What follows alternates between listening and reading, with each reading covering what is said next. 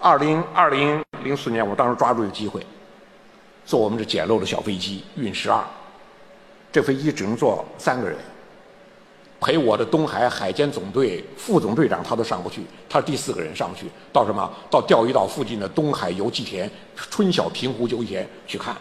他说，当时他们的很多人说你是军事干部，你不能去啊，你去要上级批准的，你不批准上，你要一报批上去是不会批的。我坚持要去。另外说，小飞机有风险，小飞机风险很大，它飞行高度离海面就20米到30米，日本飞机经常过来，你去有风险。我说，我们为什么不去？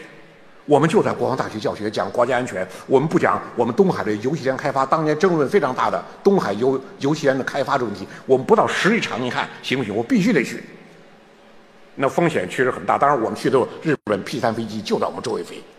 我觉得这种实际的场所，这种实际的体验是任何场所都取代不了的。2006年，我主动要求通过很多关系活动。关系活动不是为了提职晋级，是为了参加中美联合军演。最后终于得到海军和军委的批准，同意我参加中美联合军演。一上舰，很多官兵都疑问，因为2006年我已经是少将的军衔了，他们觉得很奇怪啊，将军坐军舰横跨太平洋，说你这横跨太平洋多么枯燥，多么辛苦，还有晕船，还有呕吐，你何必呢？将军参加军演。以美军第7舰队在夏威夷海上联合通信演习4天，以美军太平洋舰队在美国西海岸最大港口圣迭戈海上联合搜救2天。你要参加军演，舰队到了，坐飞机到夏威夷，坐飞机到圣迭戈就行了，你何必要参加军舰航行呢？我说我就要参加军舰航行，我就要体验乘军舰横跨太平洋的感觉，就要体验这种感觉，我就把你好，就是要这种体验，就是。为什么要这么做？就是毛主席说的，不但要学有字之书、知识理论，而且要学无字之书、社会实践。军队来说，必须参加这样的实践。这个实践不但参加了中美联合军演，跟我很大的体会。我们在中美联合军演结束之后，从加拿大从美国西海岸圣迭戈向加拿大前进的时候，在北美水域。碰见了我舰1979年下水来最大的风浪，下面的镜头就是我在我的前舷窗往外拍摄军舰前面的景象。我的前舷窗距海面高度17米，副舰长室，海浪平常根本打不下来。那天滔天巨浪扑面而上，要求所有官兵不许上甲板，上甲板卷到海里是不行的。我拍摄的时候，军舰舰首锚链舱被巨浪打碎。拥进30吨海水，无法救援。军舰前面的信号灯被打得踪影全无。我这拍摄，大家看前面，我是红标红点点的机关炮，机关炮后帆布炮衣被巨浪撕成碎片，2公分厚的焊的钢板弹药箱被打得弯曲过来。海浪力量非常大，我们881舰排水量22000吨，以巨浪每一撞击，22000吨的军舰龙骨在嘎吱嘎吱响。钢板的嘎吱嘎吱响，这个风浪整整持续了2天半，军舰龙骨钢板嘎吱嘎吱响了2天半。我们881舰本定是2006年进厂大修的，因为2006年初胡主席访美，与美方达成联合军演协议，中美首次联合军演，海军决定881舰推迟大修，参加军演回来再大修。碰见881舰下海以来最大的风浪。我的那本书《苦难辉煌》就在881舰上定稿的，横跨太平洋34天完成定稿，在北美碰见大风浪，我当时心中真是不祥念头。哎呀，我说糟了，这本书看来白写了，有可能回不去了。我当时想，我说如果有直升机救援，来架直升机把我笔记本调走就行，书稿全在笔记本里。我说人不走，走不走无所谓，只要把笔记本调走就行。那是异想天开，当时这么大的风浪。直升机无法救援，113舰在前，我881舰在后。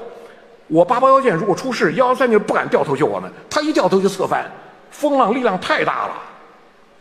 第4天，当我编队进入加拿大维多利亚湾，加拿大太平洋舰队司令带着太平洋舰队司令部军官站在山坡高崖上向中国海军编队敬礼，因为中国海军编队经历了最大风浪，一直到今天。我前面就在东海舰队碰见一位老战友，当年跟我一起出海的老战友，他今天是东海舰队的领导。他告诉我，他说金教授，我告诉你非常令人欣喜的消息，我们2006年碰见了风浪，至今没人打破它的浪级，它的时间，最大的风浪。